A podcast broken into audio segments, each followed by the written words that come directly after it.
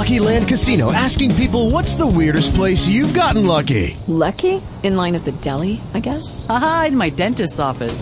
More than once, actually. Do I have to say? Yes, you do. In the car before my kids' PTA meeting. Really? Yes. Excuse me, what's the weirdest place you've gotten lucky? I never win and tell. Well, there you have it. You can get lucky anywhere playing at LuckyLandSlots.com. Play for free right now. Are you feeling lucky? No purchase necessary. Void where prohibited by law. 18 plus. Terms and conditions apply. See website for details.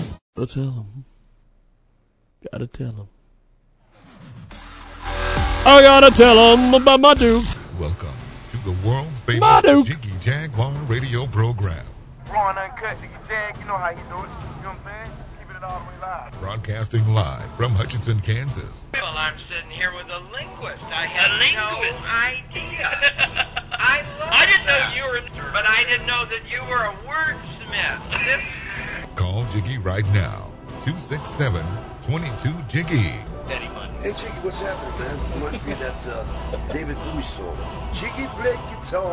Jeff. It's a great name, man. Thanks so much for having me on the show. Presenting I'm, I'm Mike Massey, and uh, you know you can catch me on Jiggy Jag TV and uh, see a few of my trick shots there. Thank you very much. Jiggy Jaguar. I never knew what freedom was until I saw you lose yours. Welcome to our special edition of the world famous Jiggy Jaguar radio broadcast. We are going to go back to the Skype, and I believe we have Perkins. we have Michael Murphy has joined us, and we have uh, Dan Perkins and Don Mazzella. And uh, first of all, Michael, how are you, sir? Well, I had a little surgical procedure this morning, and so I'm a little sore. Ah, well, yeah, at, at- at least you're not you're not on the shelf. You're you're on the injured list, but you're not on the shelf. So.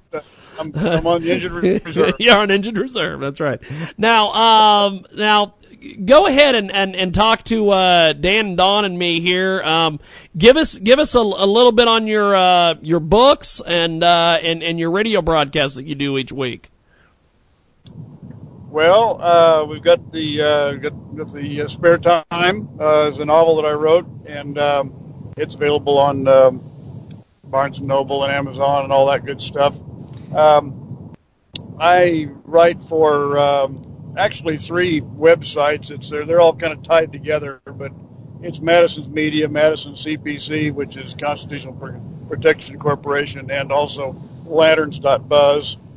And um, I've been kind of on hi- hiatus with my uh, radio program, uh, The Voice of Reason, but uh, we are picking that back up next week.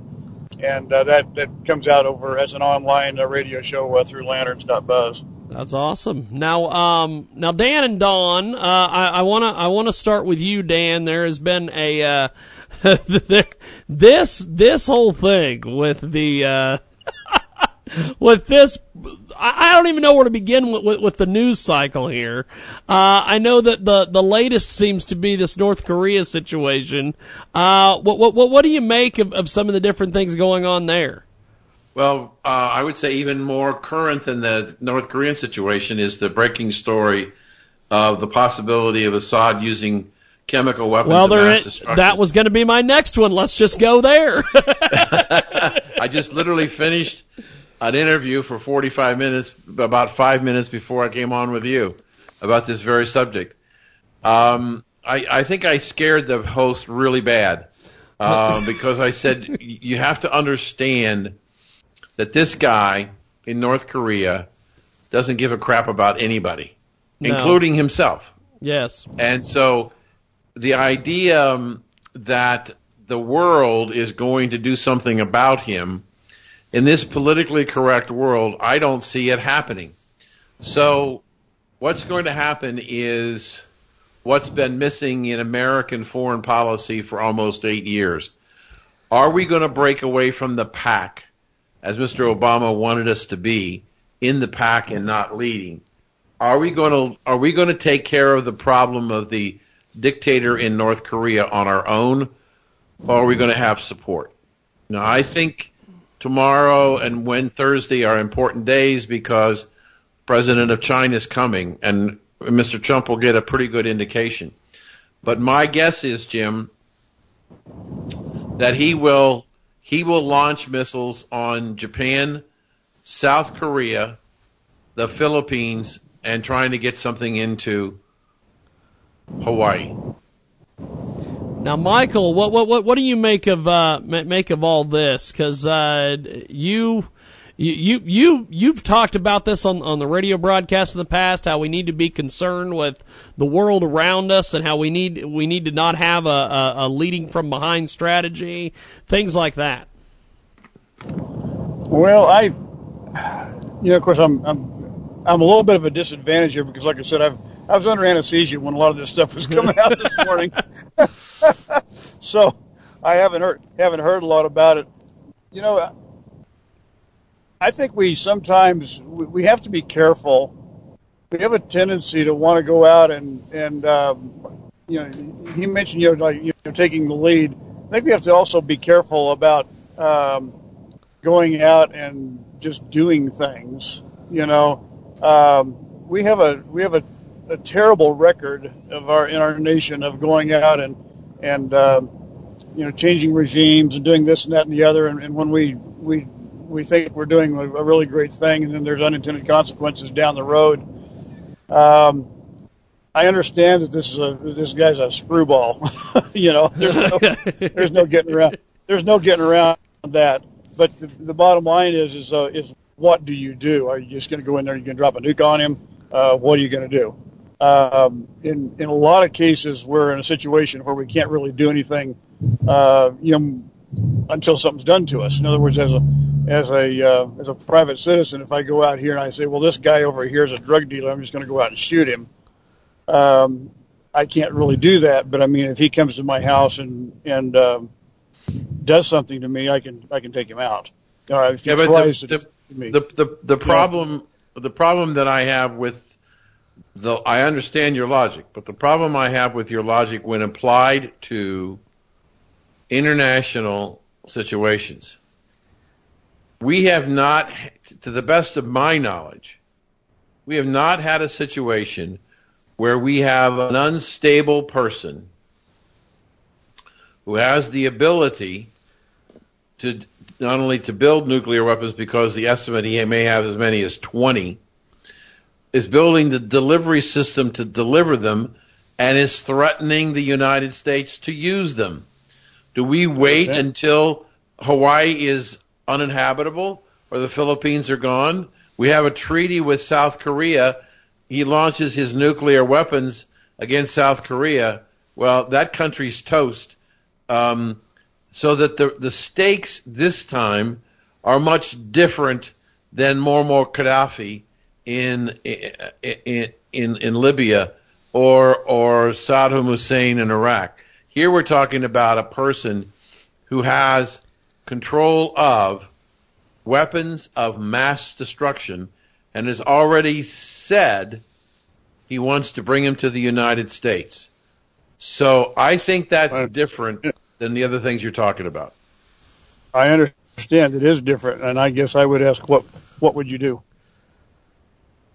Um, I'll tell you what I would do. I would send SEAL Team 6 in to assassinate him.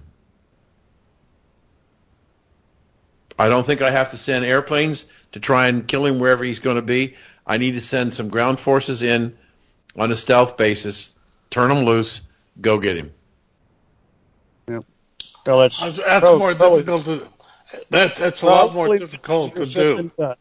yes, yes, Don, you, you you are correct, and and and I, and and that's kind of my feeling on this is is that it's it's a lot more difficult to do than it is to say, Dan. I understand um, that. Go ahead, Don. No, I mean uh, uh, that that's often been thought of, and uh, the the solution, the best solution, is for his own people to assassinate him, because um, but uh, as you can see from the recent executions, people around him uh, have a tendency not to last long. Um, uh, in fact, uh, his uh, if the uh, intelligence briefings are correct, his um, his entire um, safety apparatus has been turned over in the last uh, 18 months. So, uh, and he is very secretive about where he's going. And in fact, um, whenever he uh, moves outside of the uh, of the presidential palace, there's always uh, at least four different cars, and you don't know which one uh, he's in.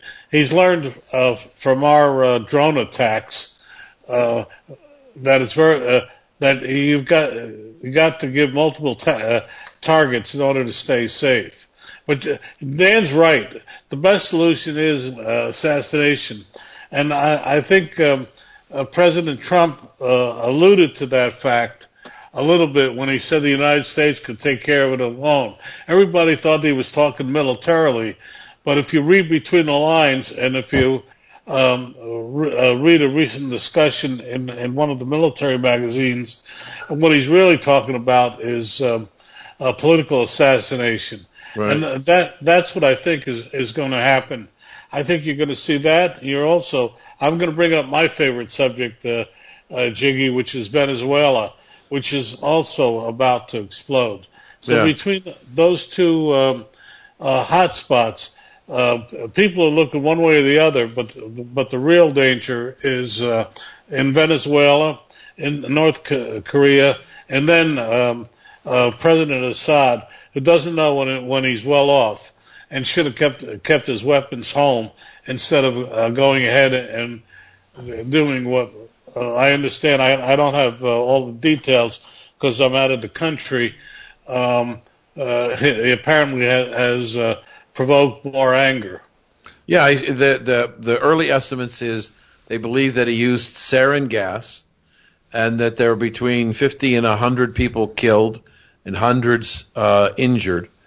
Uh, but see, th- this is this is um, we have we have a real opportunity here in the in the in comparing and contrasting the two nations of North Korea and Syria. We have two leaders there who uh, have been emboldened because of the lack of activity uh, and and and commitment on the part of the United States, which in turn led to the rest of the world not being uh, concerned. When President Obama, and I was at a, a conference uh, about a month ago where a reporter, political reporter for the New York Times said, which blew me away, that probably the biggest diplomatic mistake in this century, last hundred years, was the drawing of the line in the sand. And when he when he used weapons of mass destruction, we did nothing about it. So we emboldened him, and as and and and the same thing is going on, only this time the weapons are different. The destruction is even greater. The loss of life will be even greater. But it's the same scenario.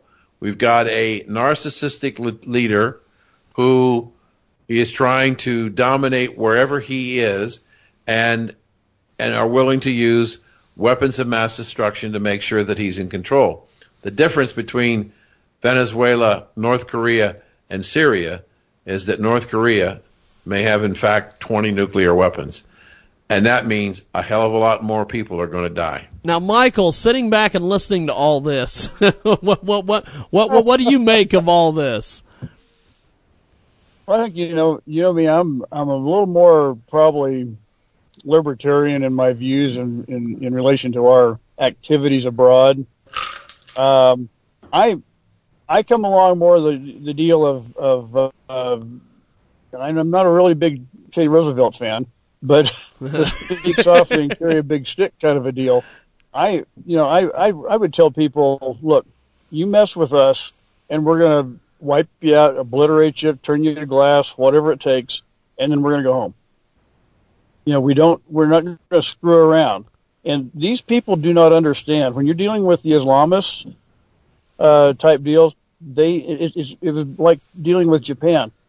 To die, uh, in, for the cause is, is glory and, and eternal life. Well, how do you fight people like that?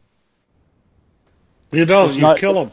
It, well, that's. It's- it's- You don't, that's you just- kill but them. I mean- but I mean, the idea that we can that we can win hearts and minds do- doesn't work. You know, and the same thing in North Korea. Those, those people don't know uh, the average North Korean doesn't know the United States exists, or if they do, they think it's a it's an evil empire Yeah. because that's what they've been taught. And um, I, I had a chance to meet uh, Victor Belenko, the uh, the guy that stole the, the MiG 25 back in 1973. Yes. he he did not he did not come to he when he left the Soviet Union he did not leave to go to America. He just knew he didn't like where he was. He had been taught that America was lazy and a and a vicious, nasty place. He this is the last place on earth he wanted to come. Mm-hmm. He knew he didn't like where he was. You know, and so we're dealing. We have a hard time putting ourselves in the shoes of other places because we don't know what they've been taught, and and it's just it's a very difficult situation. And and I think we we get a little bit of an arrogant situation when we're going around deciding who has a right to, to live and who has a right to die, and uh, who has a right to lead, whatever like that. As long as they're within their own country, it's kind of hard for us to go around and saying, well, you don't have a right to treat your people that way. You know, Michael, can I uh, two things? One is, if I recall correctly, he left the country because I think didn't they give him a million dollars for for the for the uh, MiG? I mean, uh, that's that's powerful incentive for anybody to leave any place. Yeah, but he, he, they may have at some point, but that's no, not, not there was a standard. left. No, there was a standard reward for any No. um, r- No, that's Russian not- pilot. No, that's not correct. He didn't know about it. Oh, um, I'm sorry. Uh, no, now, uh, I used to uh, write for Aviation Week, and it was common knowledge in the avi- aviation industry that the, the standing offer was $1 million for anybody that brought a MiG 21 or a MiG 25 or a MiG 23 uh, intact to the West. And I remember, uh, remember that. Uh, That Uh, maybe that clearly. may well be the fact, but but I, like I said, I met him and I and I visited with him. He, he did not. He was not trying to come to America. He wanted out of the Soviet Union. Yeah, uh, and a million dollars is an awful lot, uh, a cushion thing. But if but uh, but uh, but if but if you don't know about it, well, Well, yeah, um, oh, again, uh, I don't mean to, they- um, Michael, you're a guest. tried- I don't mean to argue with you, but I, tried- I and tried remember I remember that so clearly because I covered it, um, and I covered that, that and a few other things like that. And uh, it, it, uh, and the the saying was, it was amazing how many uh, how many planes the uh, uh, we en- uh, ended up with, uh, and it was a cheap price um, that uh, we were getting them. Uh, uh, we, uh, we were getting them from uh, not only the Soviet Union, but uh, uh, and I'm trying to remember uh, uh, whether it was India or one other country we we we got the jets from. But but um uh, again I, I'll I'll back off, Michael, because you're a guest. but I, I do remember that. Yeah. Well, I'm I'm not I'm not denying that there was that there was a million dollar reward. What I'm saying is, I met the man and I talked to him, and that was not why he left. And I don't know that he even knew about it. Well, where did you? Be? Well, okay. Let me ask you a and different tried- question because you, you raised a different subject. What do you mean Yeah. by libertarian? That uh, I love that term, but uh, what's your definition of it? Because uh, um, I'm always curious how people look think about it. Well, I like I like to I would call it more classical uh, classical liberal. Uh, Thomas Jefferson. More like that. I'm I'm not libertarian. I, I think when I think libertarian in this in this country and with the party, the first thing you think of is let's make all the drugs legal. you know, uh, it's So, and I so in other I- words, you believe in slavery. I, I'm making a joke. I'm making a joke. so. you know, no, these people uh, complain about Thomas Jefferson and all the things he did, and, and all they can talk about is the fact that he had slaves. But but uh, Oh, I know. uh, I couldn't resist it. I'm sorry, Michael. Yeah, that's fine. Now, now, Dan, uh, sitting back and, and, and, and hearing all of this and uh, just uh, you know all, all, all the all the back and forth here. So so so Venezuela is is one that, that you think we ought to be concerned with as well. Well, I think we need we need to be concerned about Venezuela for a different reason. and and then we, then uh, Syria and uh, and North Korea. Uh, I don't think Venezuela is a nuclear threat. Um, I, I think that we could have uh, a, a, a significant event in Venezuela that will dramatically change the flow of immigrants out of that country because I think when it blows up, and I know Don's been predicting it for a century that it's going to blow up. Um, but I, I, I just believe that it is going to blow up, and uh, it's going to be brutal. Uh, there's not going to be a lot of country left.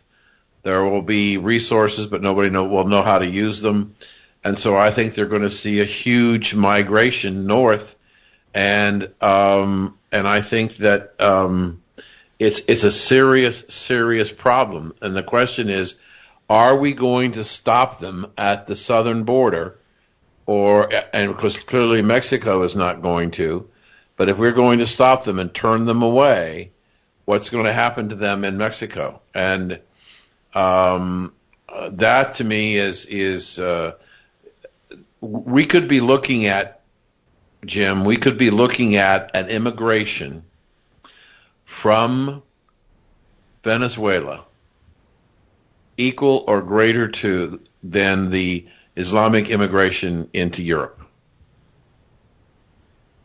It's that it's it's that ugly a situation. Wow. Michael, what what that that that that, that that's a huge statement there. What do you think about that? Well, I think it's possible, uh, but however, a lot of the um, you know Trump's position in relation to immigration has has slowed an awful lot of that down. And what what created the problem we had before was the basically the open border, and and if it's made clear that that's not uh, that's not going to stop it, but that should slow it down if it's made clear that they're not coming. You know what I mean? In other words, you you come over here, you're going to get sent back and you get turned away unless but, you've been, you know, unless you go through the channels. And I understand, I understand okay. desperation. I understand all sorts of things when people, you know, when when people are, are trying to, to escape a bad situation. My concern is that the if if you saw the pictures of the migration coming from the Middle East up through Africa, through uh, Italy, and through Greece, and, and and all that. You saw that. That I mean, it was it was virtually a wave of human people, and yep. and and and they were ill-equipped to deal with it. They're still ill-equipped to deal with it. Um, we we might have. I don't know whether we'll have a wall in place. It really depend upon um, when this thing falls apart. But I, I just look at, I, I just look at it as as as a literally a tidal a tsunami wave of people that are going to be continued to be shepherded north because the Central American and uh, Afri- and and Mexico countries cannot handle this wave that's coming. So they'll just pass it on, and it will come into the United States in such such a volume. I understand. I see the numbers on the number of illegals that are coming across the border, but I'm, I honestly believe that if if Venezuela goes the way I think and Don think it's going to go, these people are going to have to leave because there will be nothing for them, and they're going to have to leave, and they are going to migrate north, and it's it's going to be millions of people. Well, um, uh, Dan, I uh, I don't. I don't mean to. Uh, I am going to disagree with you because uh, the CIA believes the worst part about what's going to happen in Venezuela is that you're you're going to have a, a, a fratricidal war. Uh, don't forget, Venezuela uh, is probably one of the best educated, basic education uh, nations in South America. It, has been that way for for over 60 years. Um, that's number one. No, number two, um, uh, it, it, clearly demonst- demonstrated by the opposition that it's well organized and uh, certainly has forced uh, uh, the leftist regime into backing off uh, more so than it wants to. When it does explode, uh, the, the the worry is that it will end up in being a brutal civil war, which will uh, destroy the fabric of the country. You're saying there'll be a, um, a tidal wave uh, moving north. Uh, it, it's interesting. Uh, uh, over the last three years, when all of this has been going on, the rate of uh, immigration from Venezuela has been surprisingly um, small relative to the situation. Um, and the feeling is, uh, amongst the people that uh, seem to know what they're talking about, though, who the heck that really does know in a situation like that, that the the thing that will really dis- is that the uh, civil war will destroy what what's little left of the economy and the petroleum uh, generate uh, uh, industry and leave, leave Venezuela severely fractured and um, on its back. That's more of a worry than than whether they come north. But if they do, if they do come north, they are certainly better prepared in terms of education than some of the people we're seeing from Ecuador and other places. Yeah. My my concern is where I would respectfully disagree with you is that the there are no resources left in the country uh, in terms of financial resources. So I don't know how you you're going to be able to pay the soldiers to have to fight the the rebels and where the rebels are going to get any money to to fight the government. Uh, it's called the CIA. so you're saying the American government is going to su- is supply the money to the rebels to topple the government? I they're doing it now. I mean, if if you don't think that the CIA is behind um, a lot of this unrest, um, I got another bridge to Brooklyn to sell you. uh, the the other thing we kind of neglect to think about in this is, is when we're looking at the Middle East, you're looking at that's a tribal that's tribal and it was never countries. Uh, it was made countries by by the.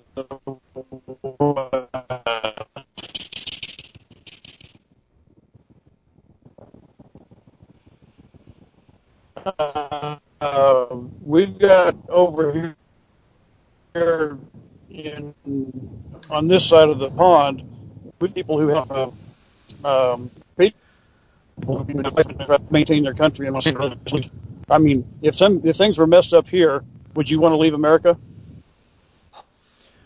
Well, I think that's a good. I think that's you know? a good good point. I mean, it, it, it you could take that same analogy uh, to Europe. Uh, what we've had is we've had for 25 years we've had this stew that went into this pressure cooker called the EU where we had all of these various tribes, the the French, and the Germans, and the Swedes, and the English, and the Hispanics, and everything else that were put into this pot and were told to forego their culture, their history, and become Europeans. I think that that's part of the problem of why things are breaking up in in in Europe in, in and started by Britain is that the tribal nature that the people of the tribes want to keep the tribes, and the central government in Brussels, which is nondescript, is trying to destroy the, the, the tribes. And I think that the, a lot of people in Europe are fed up. Well, I think that you could uh, apply the same tribal nature that you just talked about in uh, in, in Syria, and the the the Sykes-Picot destruction of the Ottoman Empire um, and the way they carved up the Middle East in and and forced the the cultural uh, challenges and religious challenges yep. within the groups in the countries was was a disaster. I agree. Absolute disaster. Yep.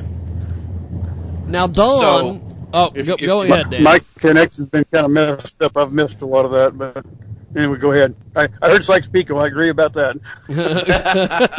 what I was saying, what I was saying is that that the the the arbitrary selection of putting tribes together that were warring factions under Sykes PICO to divide the the, the Middle East um, has has caused the tension that's been there since they were divided uh, and the Ottoman Empire was broken up.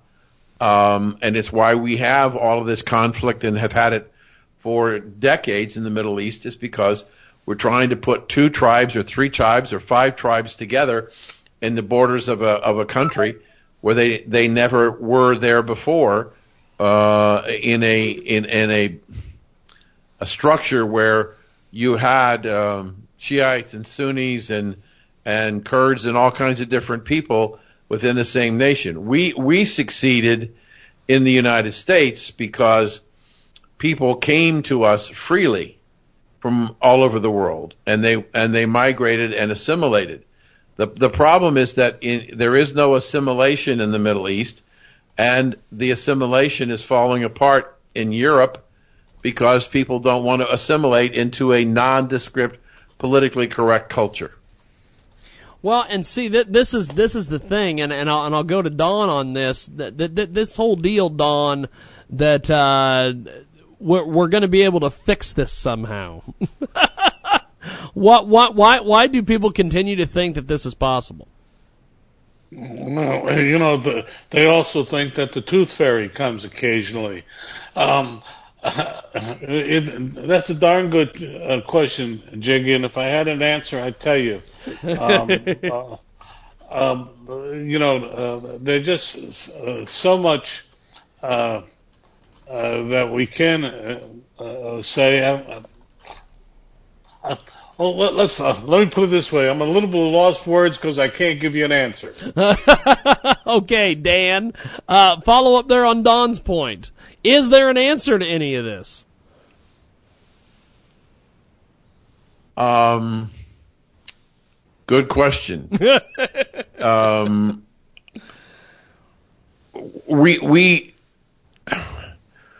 we have to understand that we are about to celebrate our 250th anniversary in a few years, maybe nine years and and we're trying to figure out what to do with with nations that have been around for ten centuries, a thousand years, and and it seems to me that that um, Mike kind of alluded to earlier in this conversation.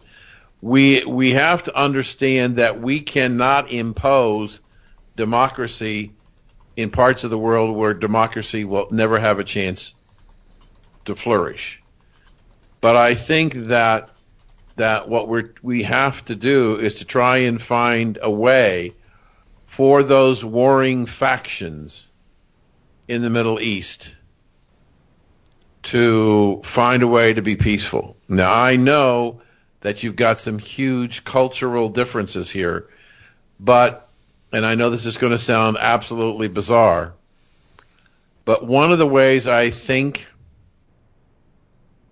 could uh, could have an impact is what's going on right now in the world oil markets. Okay.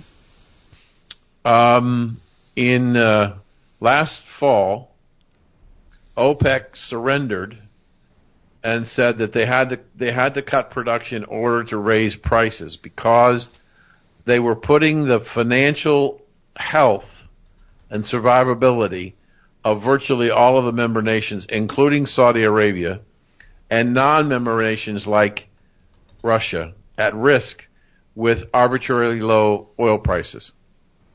I wrote a piece in February which dealt with the decision to cut production created the death spiral for OPEC. Not only as a political group, but also as a cartel. And what's happened, and I said in the article that I believed that OPEC was forced to cut production and will be continued to force to be cut production because they need to try and get the price of oil somewhere north of $60 a barrel. But I said every time OPEC cuts the production, the American frackers in the Dakotas and West Texas and other parts around the nation will continue to drill. They will drill, and whatever OPEC cuts, they will bring to market. And so what's going to happen is that OPEC's share of the oil market is going to continue to spiral down. Lo and behold, two months later, last week, a report that's showing that America is now exporting a million barrels of crude oil a day, uh, 1.3 million barrels of diesel fuel, and 680,000 barrels of gasoline a day out of the country. And that they are taking market share away from the OPEC nations and the other oil producers. When that revenue is insufficient to maintain the governments and the supports services to the individuals, here comes the, the prediction. You may see the dissolution of OPEC and the destruction of many cities as those Arabs go back to a nomadic relationship. Don, what what what what do you make of uh, Dan's points there? Well, um, uh, I've always agreed with with uh, Dan on these things. I've uh, often said that he was the first to say that, and I saw in today's paper in Miami Herald that uh, uh, uh, re- there were re- record oil exports. Um, I want to disagree with him on one point. You're right. We're only 250 years old, uh, less than that. But don't forget, we invented democracy. We can go back and say the Greeks did, etc. But um, there's a wonderful book called Inventing uh, a Nation, which talks about, uh, uh, again, the Constitutional Convention. And we have re- really shown the world how, uh, how to lead, uh, uh, lead and be, become a democracy. And, and for that, we, everybody should thank us. and like all new uh, new converts, we want everybody else uh, to convert to democracy, and unfortunately, it's not going to happen. Probably not in our lifetime.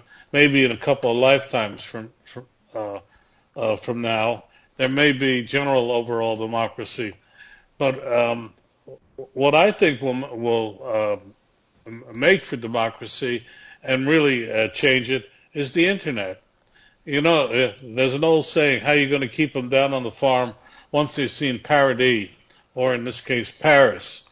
And w- once the internet, despite what the Chinese and all the tyrants around the world want to do, once uh, it makes uh, the, the universal um, uh, uh, world order where people look at things um, uh, with this, look at the same things at the same time, that's when we're going to have democracy. Uh, oil is going to help, Dan. I, I agree with you, but I think it's the internet, and I just think we have to accept the fact that uh, we will be the beacon of democracy. Remember that old that old expression, but it's still a true one. Uh, and if we keep showing the way to get it done, then uh, uh, uh, I don't know about you, it'll happen. Perhaps not in our uh, lifetime, but in the future. Well, uh, I want to I want to move on to to another topic here. Uh, this being the uh, the U.S. Senate, are they going to go nuclear over this filibuster of uh, of Neil Gorsuch and the Supreme Court? Um, Michael, I think's back with us. Michael, what, what what do you think about this uh, Democrat situation and, and, and everything? Are the Dems going to do? Uh, are, are, are the Dems going to filibuster this thing? Well, it sure looks like it. I don't know. Um, you know, it seems to me like they might save that for another for another time. But uh, they've never been the brightest bulbs in the pack anyway. so uh, I just, I uh, I I think that um, they probably will go ahead. And I think the I don't know the Republicans have such a tremendous ability to snatch uh, defeat out of the jaws of victory but uh, I think on I think on this particular case, I think they'll probably do whatever it takes to get him in, be that the nuclear option or whatever. I think that uh, I'm going to jump in here and say if the Democrats do that, I think it's one of the most destructive acts they could ever do do for the for democracy for the American democracy. Um, you know, when I was growing up, they used to call the Senate the world's greatest deliberative body, and people actually used to debate things and actually try to p- change people's opinion, much as they did in the ancient uh, uh, Athens um, Senate, etc. And if the Democrats destroy that tradition uh, uh, for, in effect, a Pyrrhic victory, because what will uh, what will happen with, with the nuclear option is all they will do is just uh, ensure his, his victory, and then they can all go around saying, "See, he's not a legitimate Supreme Court justice," like everything else they're saying about Trump. But the, but that two thirds majority had a very good uh, use. It, it protected the minority. And uh, if the Democrats go and destroy that last vestige of protecting the minority, they are really um, uh, uh, cutting off their nose to spite their face, or whatever the saying is. Yeah. Well, tomorrow morning on the Daily Caller, you can read an article by me called "Democrats So Short-Sighted." Um, uh, I believe that Mr. McConnell has told uh, the press that Justice or Judge Gorsuch will be confirmed to the Supreme Court this week. And when asked, will he use the nuclear option, he said, quote, that's up to the Democrats, end quote. Right. Now, where I'm going to uh, uh, disagree, got two times in one show, Jim, dis- disagreement between Dan and Don. where I'm going to where I'm going to disagree is that the Democrats have already did it. The Democrats did it on lower court judges when Harry Reid eliminated this, the 60 vote rule for the confirmation of lower court Agreed. justices. So they already did it. The only thing left, the only thing left, not subject to the 60 vote rule or subject to the 60 vote rule, is the confirmation and voting for justices of the Supreme Court. It seems to me that this is, or I agree with you, Don, this was a crazy, ill thought out, egotistical uh, intimidation, which is the way that the Democrats have worked with previous pres- Republican presidents. Even if they're in the minority, they try and intimidate the Republicans to capitulate, to go away and hide. And what's happened here this time, the President of the United States is not taking any of the crap from the Democrats or their operatives. And so it the reason why I think it's short sighted, the Republicans are trying to replace their conservative leader, Antonin Scalia. And for the Democrats to try and object to the replacement of the conservative that was already there is is a tactical mistake because if they are if they force if they they are trying to convince the leadership of the Republican Party that the sanctity of the Senate is why they should not use the nuclear option. In fact, Chuck Schumer said, change the candidate. Don't change the rules. Well, well, pardon? You, you're right. You're right. And so the the point is, if you're going to, ch- they want. So this is again intimidation of the Democrats to the Republicans. Um, Change. Dan, can, can I jump in here? Go ahead. Um, um, uh, I don't mean to, but I, I, I want to get a point. Uh, when they opened the hearings yesterday, I happened to catch Senator Grassley, um, and he gave one of the most masterful speeches um, I've heard in the Senate in a long time, in which he laid out everything. It was 11 minutes long, but it was uh, absolutely a uh, stunning uh, recapi- recapitulation of every argument for and against um, uh, uh, the Supreme Court nominee. And it was just a masterful uh, speech. And then it was followed by Barbara Feinstein sitting over, standing over there and uh, bl- uh, blathering about the fact that the uh, uh, President Obama's uh, candidate didn't get a a, a uh, chance.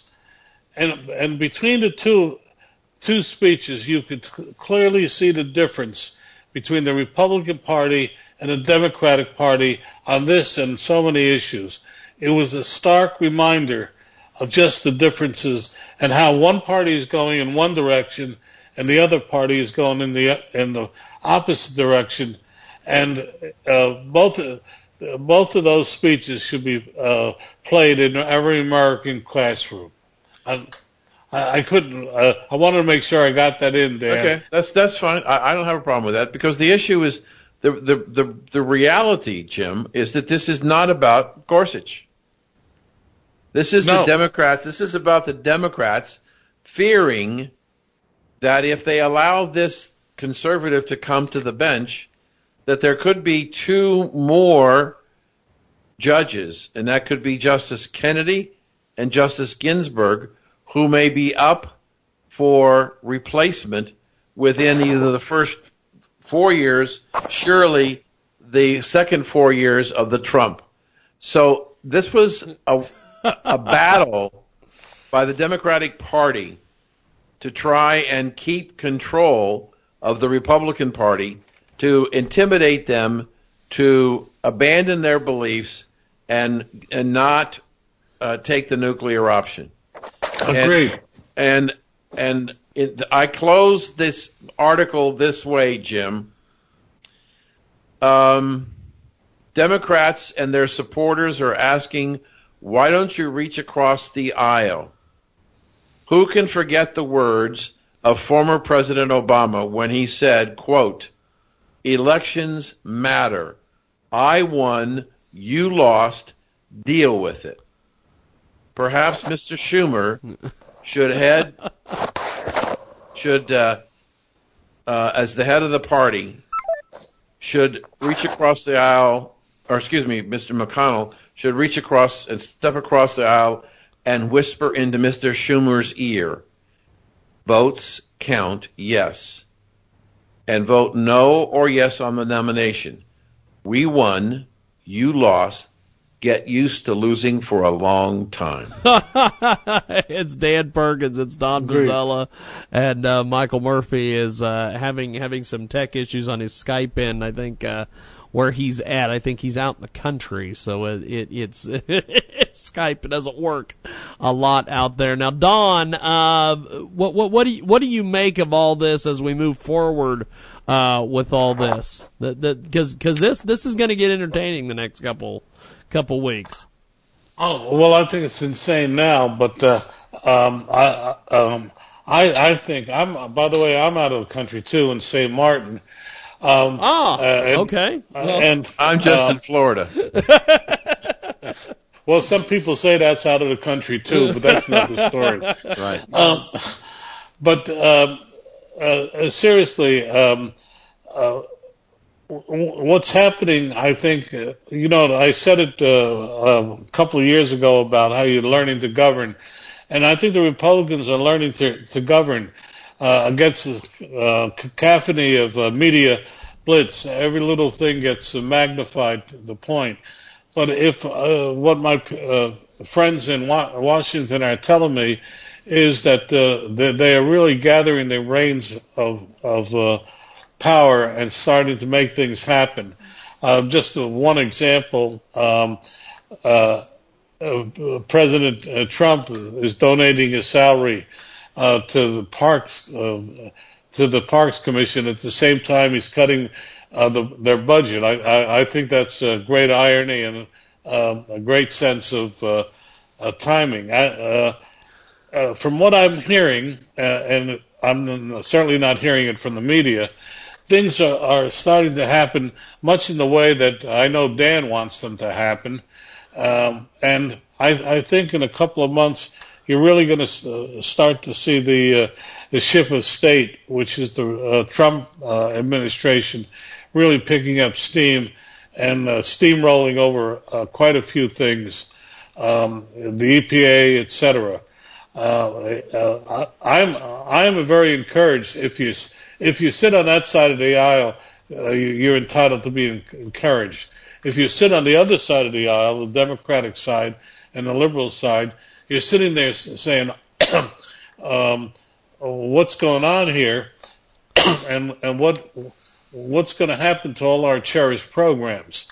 I th- um, I think one of the biggest ones, by the way, to look for is Planned Parenthood. Uh, I think you're going to see some major changes in Planned Parenthood, which uh, um, liberals are not going to like.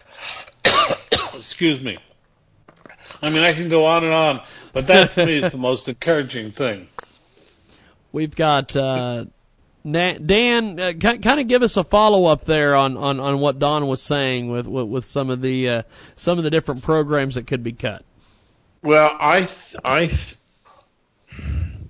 I try to be a little bit of a forward thinker, uh, and as Don knows, I try and get ahead of the curve before anybody else when I write stuff and and I think I've demonstrated over the last couple of years. I I'm I'm I'm forward thinking enough. So let me tell you what what I think is the next thing to happen. Um, there are a lot of people in the mainstream media who have focused so much attention on the Russian connection and not reporting anything else but the Russian connection they're missing all the things that Mr. Trump has promised that he would do when he was running for president, and he's already executed. And I think that that until the media starts to give him credit for what he's doing, it's going to be a contentious relationship. But let me give you uh, a prediction. In Mr. Trump's and as I have negotiated deals uh, before, not before Mr. Trump, but uh, I've negotiated some pretty good deals. And one of the strategies I've always believed in, if the negotiations weren't going fair between the parties, get up and walk away. And I think what happened a week or so ago when Mr. Ryan called Mr. Trump and said, I don't have the votes, I think Mr. Trump said, get up and walk away from the table. Now, I could create for you the following scenario. If you listen to what Mr. Trump said, he said the Democrats still own Obamacare. They still own it. It's their legislation. I could create a scenario that says that Mr. Trump decides maybe you're not going to rush into this replacement of an Obamacare. I know that there are financial implications for small business and everything else. But I think that he, he could possibly let this thing explode with um, one of the providers announcing that they're going to pull out of 300 counties and Humana reporting they're going to pull out of portions of Tennessee.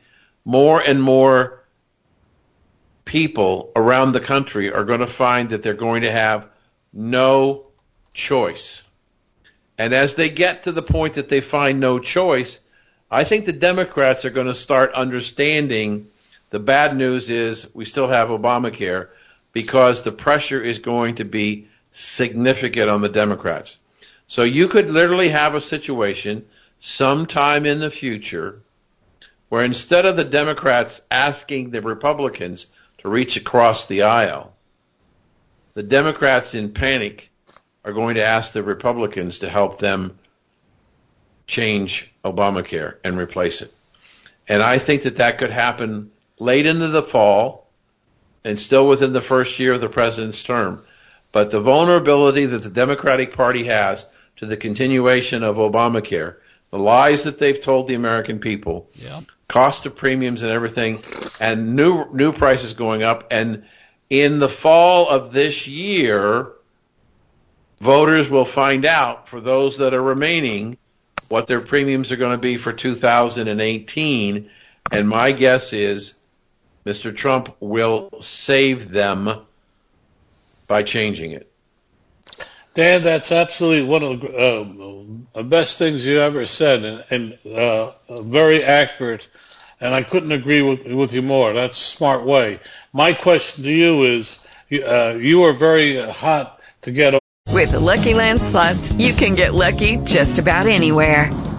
This is your captain speaking. Uh, we've got clear runway and the weather's fine, but we're just going to circle up here a while and uh, get lucky. No, no, nothing like that. It's just these cash prizes add up quick. So I suggest you sit back, keep your tray table upright, and start getting lucky.